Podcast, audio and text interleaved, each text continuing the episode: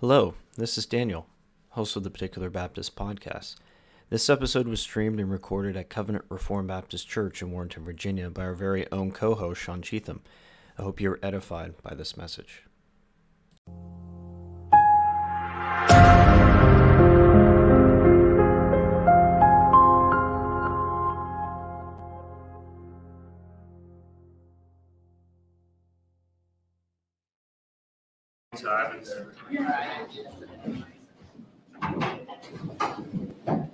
All right. By way of announcements, I've been informed that there was a slight issue with the schedule, and uh, both next week and the 30th will be on Christian Liberty. Uh, yes, on Christian Liberty, taught by Jim Heilman. So, slight correction that needs to be made there. Accidentally skipped over uh, 523. But anyway, before we get begin today's lesson, let's uh, begin with a word of prayer. Our righteous Father, we give you thanks for allowing us to gather here together to uh, go through this confession of faith. We ask that uh, you would help us to understand, Father, that you would help me to teach well in a manner that honors you, and that uh, the truth would be proclaimed. It's in the name of your Son that we pray. Amen. Amen. All right, so this week will be part two of chapter 20. Chapter 20 is uh, titled, if I can actually get to it, um, of the gospel and the extent of grace thereof. And um, the theme of this chapter is the special revelation of the gospel. So this is week two. Um, last week we uh, covered uh, paragraphs one and two of the chapter, and today we will cover paragraphs three and four. And as promised last week, I'll finish uh, question one, which was the outline of the chapter. And just by way of reminder, the first two paragraphs were uh, the inauguration of the revelation of the gospel and the necessity of the revelation of the gospel. And uh, now, paragraphs three and four are paragraph three, the sovereignty of this revelation, and that's broken into three parts the assertion of this sovereignty, the implication of this sovereignty, and the result of this sovereignty. And then, paragraph four is the sufficiency of this revelation, broken into two parts the assertion of its sufficiency and the qualification of its sufficiency. Um, so I think actually question seven is a, a, good review question of what we went over last week. Uh, so we're going to skip to question seven and then we'll go back to question six. But question seven is Is the special revelation of the gospel necessary to salvation? Scripturally support your answer. So, uh, to anybody who wants to give a brief recap of last week, is special revelation of the gospel necessary to salvation, or can we get it through other means? I have a scripture that supports that. Mm-hmm. Romans 1:16, the gospel alone is the power of God for salvation. Mm-hmm. Amen. So that's the answer. Anybody else want to comment? before I go in? All right. So, yes, obviously that is correct. Um, natural revelation is insufficient to salvation. Romans 1 tells us that all men know there is a God, but nowhere is the gospel contained in natural revelation. In order to be saved, we must believe in the person and work of Christ. And you're not going to be able to find that in nature. That's just, it's something that has to be revealed to us. Um, when Paul defines the gospel in 1 Corinthians 15, he says the following Moreover, brethren, I declare unto you the gospel which I preached unto you, which also ye have received, and wherein ye stand, by which also ye are saved, if ye keep in memory what I preached unto you, unless ye have believed in vain. For I delivered unto you first of all which I also received, how that Christ died for our sins according to the Scriptures, and that he was buried and that he rose again the third day, according to the scriptures, and that he was seen of Cephas, then of the twelve. After that, he was seen of above five hundred brethren at once, of whom the greater part remain unto us this present, but some are fallen asleep. After that, he was seen of James, then of all the apostles, and last of all, he was seen of me also, as one born out of due time. So, Paul is going through what the gospel is and saying that this is the means by what you are saved, and then he declares what the gospel is. It's the belief in the death, burial, and resurrection of Christ. And obviously, you can't you can't look to the stars and get that uh, that uh, message. And even more uh, critically, he keeps tying this to the scriptures. He says how that Christ died for our sins according to the scriptures. Obviously, the scriptures are found in the scriptures. So um, we uh, that's that's where we would find them. Also, I forgot to mention we are recording for the podcast today. So if anybody doesn't want to be on the podcast, don't say anything. But otherwise, you'll be on the podcast. Um, so yeah, um, we need that. The message of salvation is contained in the gospel, and that is only found uh, in the Word of God. Um, thus, as we uh, learned last week, we are inoculated against the errors of deism and other forms of liberalism that men are saved apart from the preaching of the Word. The preaching of the Word is absolutely necessary for men to be saved. It is God's appointed means by which the gospel comes and the knowledge of salvation comes to people. So now backtracking to question six, this will be where we start going over some new stuff. Um, question number six is How has the gospel been uh, deprecated by some Orthodox teachers of irresistible grace? And um, you'll see it. Uh, some people treat it as if the Holy Spirit would regenerate without the gospel, and thus people can be saved prior to faith. They're in a they're in a regenerate state, but they have yet to actually encounter the message of the gospel and believed. And you'll you'll really run into this in hyper Calvinistic circles, and that leads to all sorts of uh, issues, including the idea that the elect can be saved apart from faith. Uh, because if you can be regenerate before faith, then why do you even need faith in the first place? Um, thus, the regenerate tribesmen, somewhere where Christianity has yet to uh, has yet to go may be saved without ever knowing the name of Jesus. And uh, this kills evangelism, just like universalism does, as there is no need to preach the gospel as the Spirit regenerates apart from the preaching of the word. Uh, but as we've seen from scriptures last week, and I'll add to it this week, uh, this idea is totally false. So, reading again from Romans uh, chapter 10, versing, uh, starting at verse 11. For the scripture saith, Whoever, Whosoever believeth on him shall not be ashamed. For there is no difference between the Jew and the Greek, for the same Lord over all is rich unto all that call upon him. For whosoever shall call upon the name of the Lord shall be saved. How then shall they call on him in whom they have not believed? And how shall they believe in him of whom they have never heard? And how shall they hear without a preacher? And how shall they preach except they be sent? As it is written, How beautiful are the feet of them that preach the gospel of peace and bring glad tidings of good things. But they have not all obeyed the gospel. For Isaiah saith, Lord, who hath believed our report? So then faith cometh by hearing, and hearing by the word of God. So here, Paul lays it out. Whoever believes on him shall not be ashamed. Whoever shall call upon the name of the Lord shall be saved. We aren't given any other means by which men are going to be saved in the scriptures.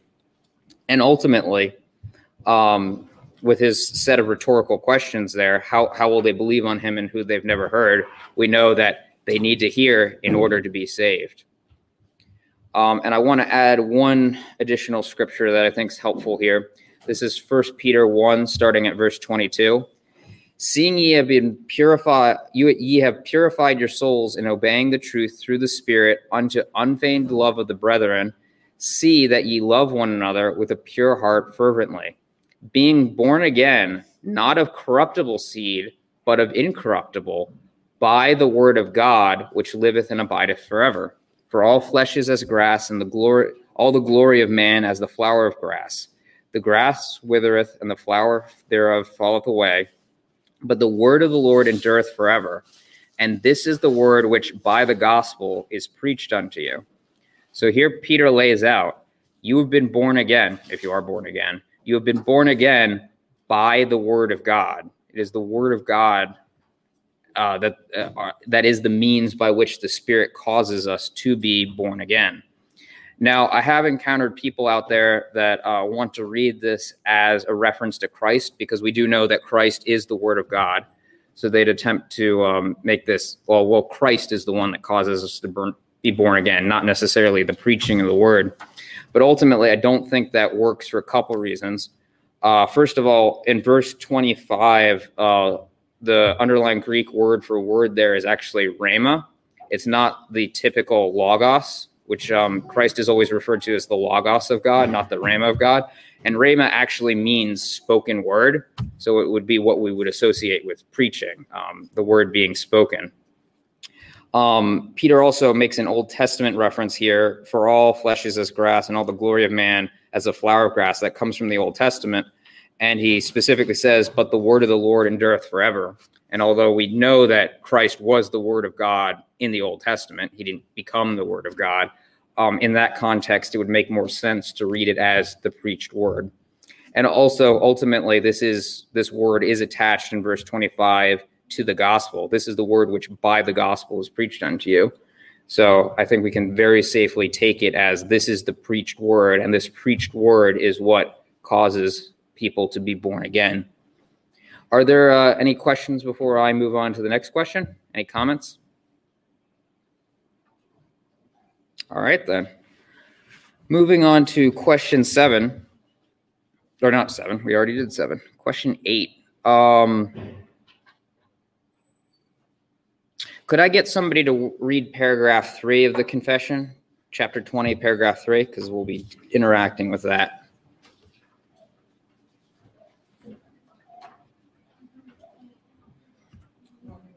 Yeah, sure. Paragraph three. Yes. of the confession.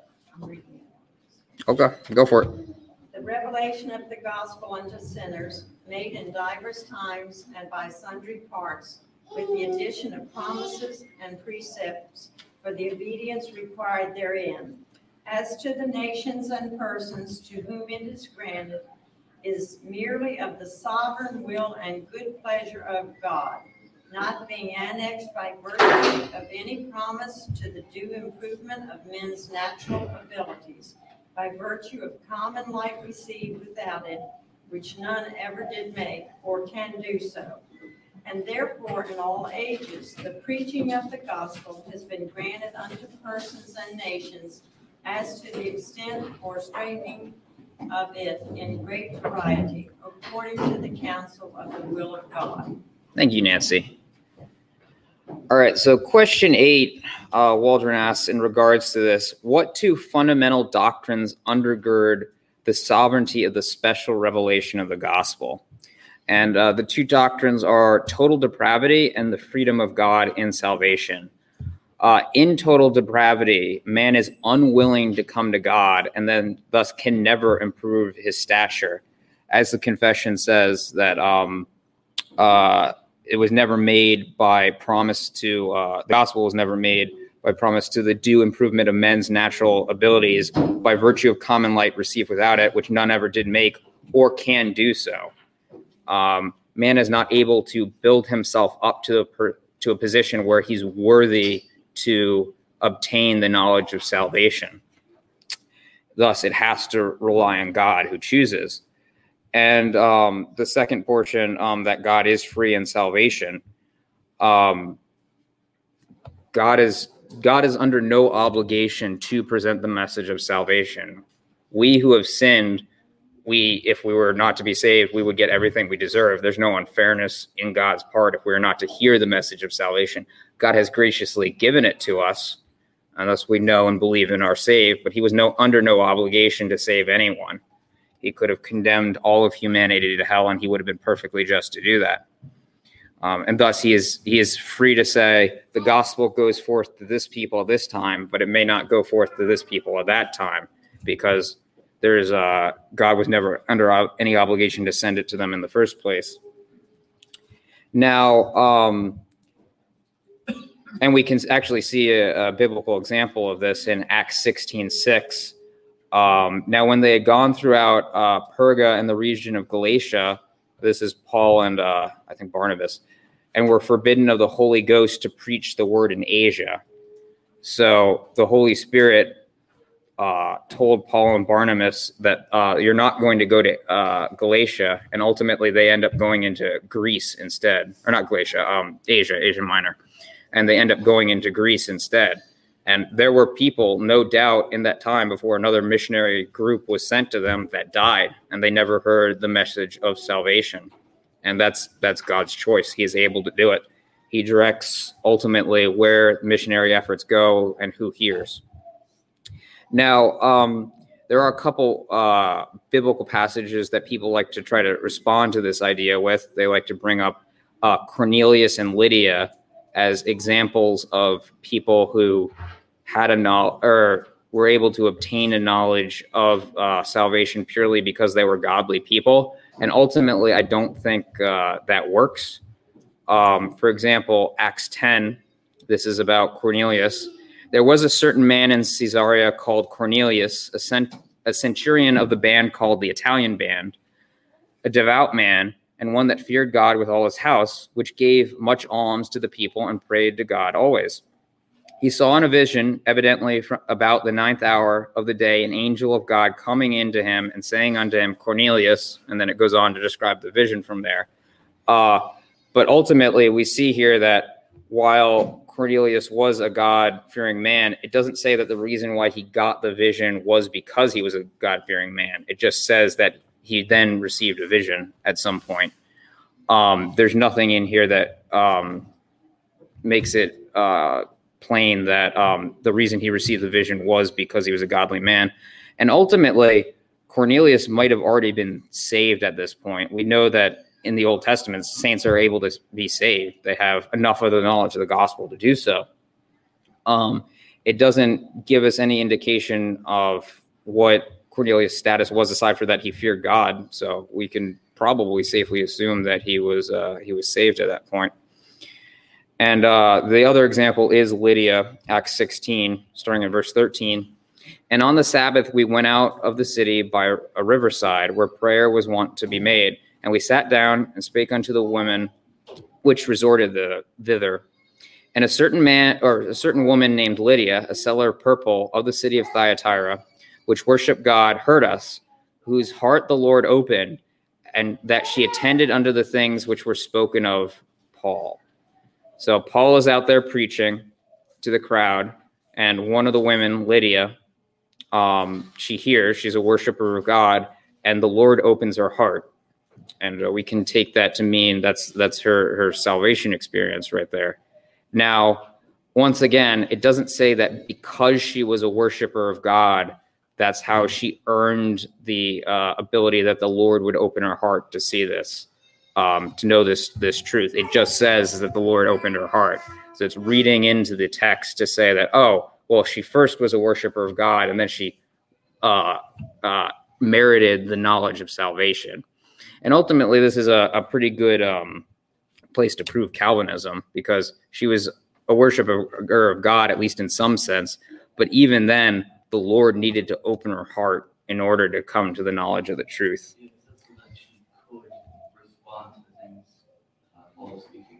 implies directly that without her heart being opened by God, she couldn't. Yeah, exactly. that is actually implied in the text. The other stuff is not implied in the text. Uh, before we move on to question nine, does anybody have any questions or comments? All right, question nine then. Explain why it is the Calvinist alone who is inoculated against errors which destroy missionary zeal. So uh, Waldron has a couple uh, couple areas that he goes over, and then I want to add one of my own at the end. So the first doctrine of Calvinism that uh, helps to inoculate against things that uh, undermine uh, missionary zeal is actually total depravity. That men are a- unable to come to God. From the synergist perspective, um, not all synergists, but they're liable to get frustrated when their when their efforts bear no fruit, because we as Calvinists go out and while we know that God can save anybody, if we see no fruit, in some regards, we can understand why. But to the synergist who's expecting that like men can just freely choose of their own and they go out and preach and nobody comes, well, wh- why isn't it that they're coming? Like I presented them this glorious truth that all men should want to take a part of. Why is it that none of them are doing so? And it can be frustrating. And this isn't necessarily, um, something like a, a, a, made up example. For example, the famous Reformed Baptist missionary William Carey labored for seven years in India before he saw a single convert. Seven years. And I don't know if he ended up getting uh, frustrated in of himself, or I don't, I don't know. But he was obviously faithful, and eventually it did bear fruit. But if you don't have that understanding of men are depraved and you go for seven years without seeing any fruit, you're liable to get discouraged at some point. It's like, am I doing something wrong? What's going on here? Yeah, it's helpful to see, just as Ezekiel the vision of the dry bones. It's helpful to see these people are, you- you know, according to what we're seeing right now, me standing up there preaching a, uh, a message that they see as foolishness, and them secure in their sin, not wanting to be saved from it. It helps to see them as a valley of dry bones, and me as just a mere man. It really helps because it, it absolves, it absolves me of every single thing I might hope in that is less than God. And that is a wonderful thing. Mm-hmm. If I, if it was down to the prowess of the preacher and I was the preacher, Mhm. I, I think I would despair. And I don't know how a guy like John, uh, John, oh, what's his name? Oh, John Wesley? John Wesley, yeah, I mean, incredible that he kept going.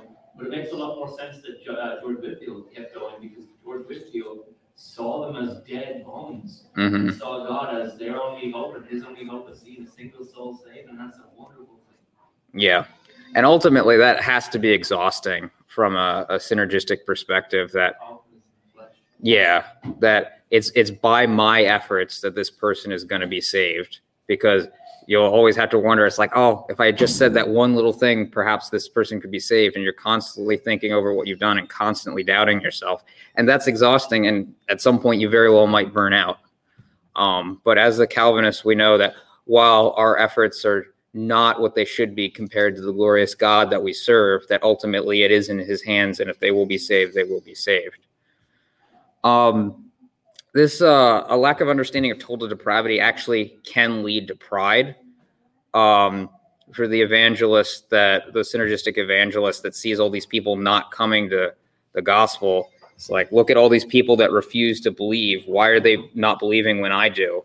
Oh well, in some way, maybe I'm better than them. It- like, not that all synergists are going to come to that um, conclusion, but we as fallen human uh, humans have that inclination towards pride, and it very well could lead to that. And ultimately, that could lead to actual racism. And we saw that, or we see that in some of the missionary efforts from the colonial powers. Like, look at all these backward tribes here.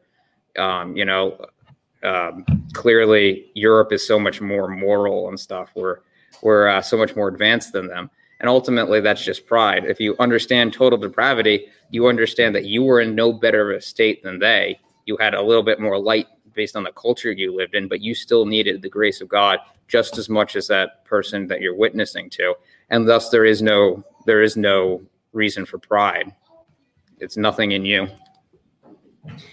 Um, the next thing that um, Dr. Waldron brings up is uh, God is sovereign and no one is owed salvation um, because that leads to the question if um, somebody is owed salvation, uh, why would God create uh, people that are destined for hell? This is a question that's often thrown at us Calvinists because we believe in predestination. But ultimately, the uh, unless you're an open theist, the synergist doesn't escape this question because ultimately they have people that God created that God knew would go to hell. So they have to answer the question too. And um, if one starts with the assumption that man is owed a chance at salvation, um, then you have to realize that uh, when many don't hear the gospel, um, that there's really uh, uh, one or two ways you can take it. That either God's standards are lower than we we claim they are. That well, if everybody's owed a chance at salvation and some don't hear the gospel, then it must not be that the gospel is required of salvation, and you farm, fall again into a form of universalism, which we've already shown is not um, is not biblical. It's not correct. Or you can fall into the opposite error and uh, become angry with God because God was morally obligated to give salvation, at least the uh, the message of salvation to everyone, and He didn't. So that can lead to people complaining or grumbling against God. It's only the Calvinist that recognizes, well, well, not only the Calvinists, but um, it does inoculate against this error that, well, men, not all men are, or men are not obligated to have the message of salvation unless there is no injustice on God's part. And then the uh, the third thing that um, Dr. Waldron brings up is the gospel is the means of calling the elect, and the gospel doesn't need to be helped by anything. And this ultimately is the big problem of evangelicalism today and how uh, mainstream evangelical churches do evangelism. Uh, for them, you can see it. The gospel is not enough. We need we need a show on stage to attract people. We need to make unbelievers laugh and make them feel comfortable to come into the church to show that we're not judgmental. Uh, we don't want to offend anyone, so we aren't going to say anything controversial, and that'll that'll get them in and get them to stay. I see it as uh, catering to the very heart and will saved from. Exactly. Of course, going to do nothing at all. They need to be born again, and that new nature can only come, as you say, faith comes by hearing, hearing by the word of God. That new nature is what they need to have formed in them, and you cannot do that. They can't do that by their will. I was saying just yesterday to Bruce and Lindsay how um, you are already seated in heavenly places. The new regenerate self is righteous enough to sit in the presence of God because it's doing so right now, and yet the remnants of your old nature is still strong enough to pull that into the mire of sin with it. And if that will that is that strong the sin is all you have, how are you going to ever do anything righteous, such as trust in Christ? You're not.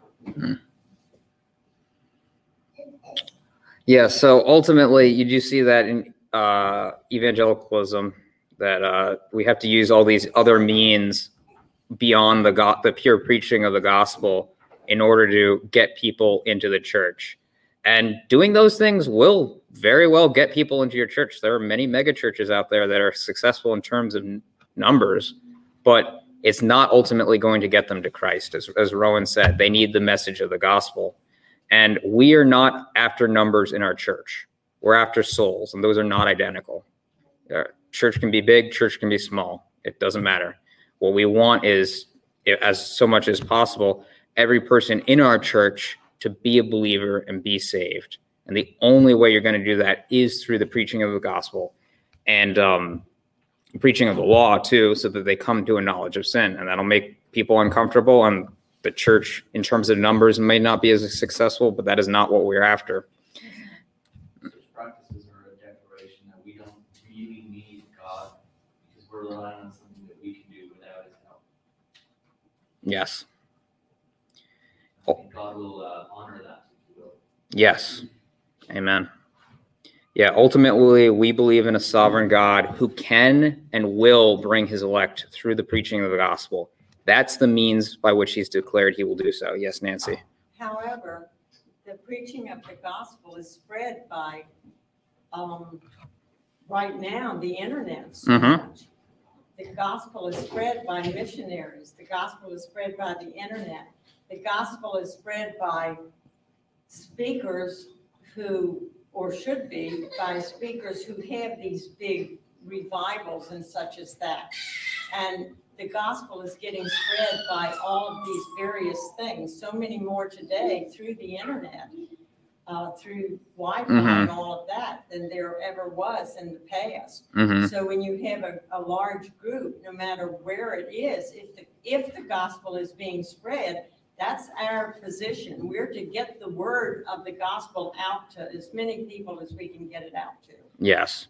And ultimately, there are appropriate means to do so, and there are inappropriate means to do so. Um, we shouldn't put unnecessarily unnecessary uh, stumbling blocks in front of people. We shouldn't be angry or vindictive or needlessly judgmental um, and discourage people from hearing the message of salvation. But ultimately, you can have the nastiest person present the gospel, and God may use that mean those means to be saved. Amen.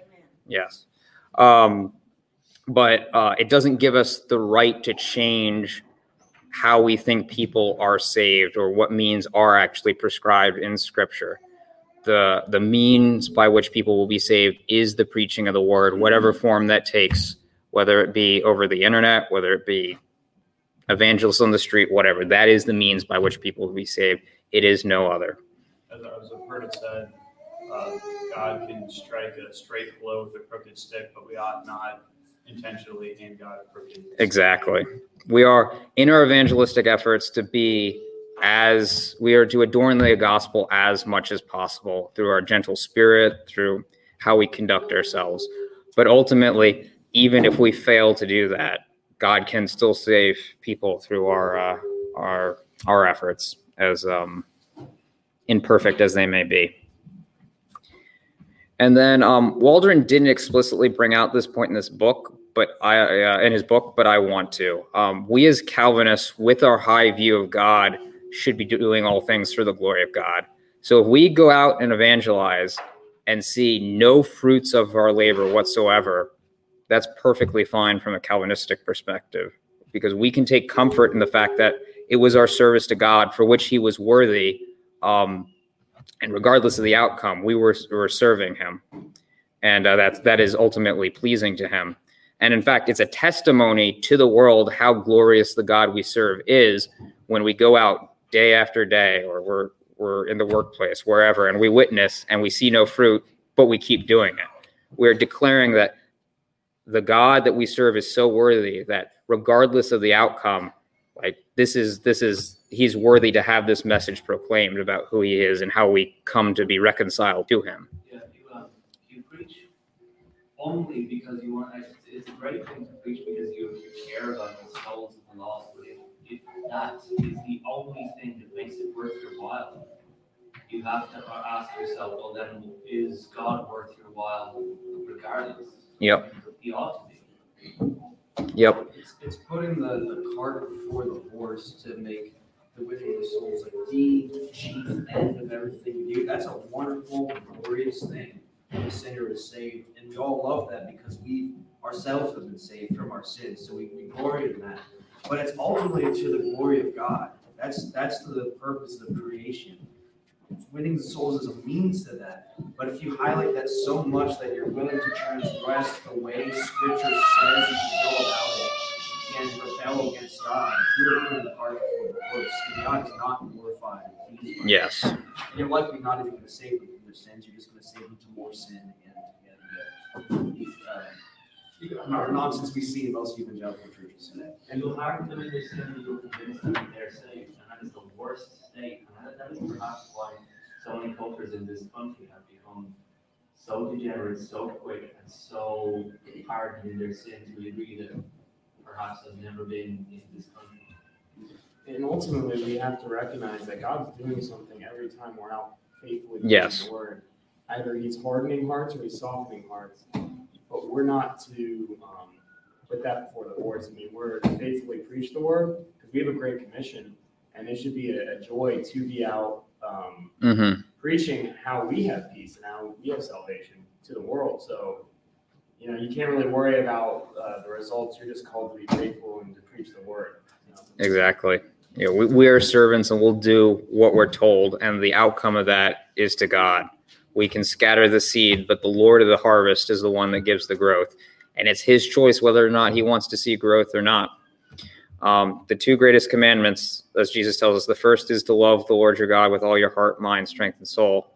And then the second afterwards is to love your neighbor as yourself. So we are to love our neighbor as ourselves. We are to love them and to seek the best for them so that they might be saved. But ultimately, our God, love for God has to be more, and it's it's to His glory, and that should be the primary focus, not the only focus necessarily. We are to love our neighbor as ourselves, if you can separate that from the glory of God, but it is definitely the primary focus. Uh, did anybody have any additional questions or comments before we move on to paragraph four? All right. In that case, could I get somebody to read paragraph four for me? Though the gospel be the only outward means of revealing Christ and saving things, and is such abundantly sufficient thereunto. Yet that men who are dead in trespasses may be born again, quickened or regenerate, there is moreover necessary and effectual, insuperable work of the Holy Spirit upon the whole soul for the producing in them a new spiritual life, without which no other means will affect their conversion unto God. All right. Thank you, Ron. Uh, so for question 10, it says illustrate the relationship between the power of the gospel and the power of spirit, the spirit in conversion. Um, so as we've seen throughout uh, these two lessons, uh, the gospel is sufficient in of itself to save in the sense of it contains the necessary knowledge for one to be saved. Um, however, just because it's sufficient in the knowledge doesn't mean that people will be saved. Why? Because they actually need to believe it. And uh, that shows us that it's apart from the Spirit working on someone that, um, or apart from the Spirit working on someone, they will not come to salvation. So uh, the gospel is sufficient in one sense, but not sufficient in um, all senses. Because we believe in total depravity, that man in his fallen state has no desire to come to God and no ability to change that desire. It is necessary through the preaching of the gospel uh, that the Spirit work in order to bring man to spiritual life. And then Waldron has a, a helpful analogy here uh, with uh, a light bulb and electricity.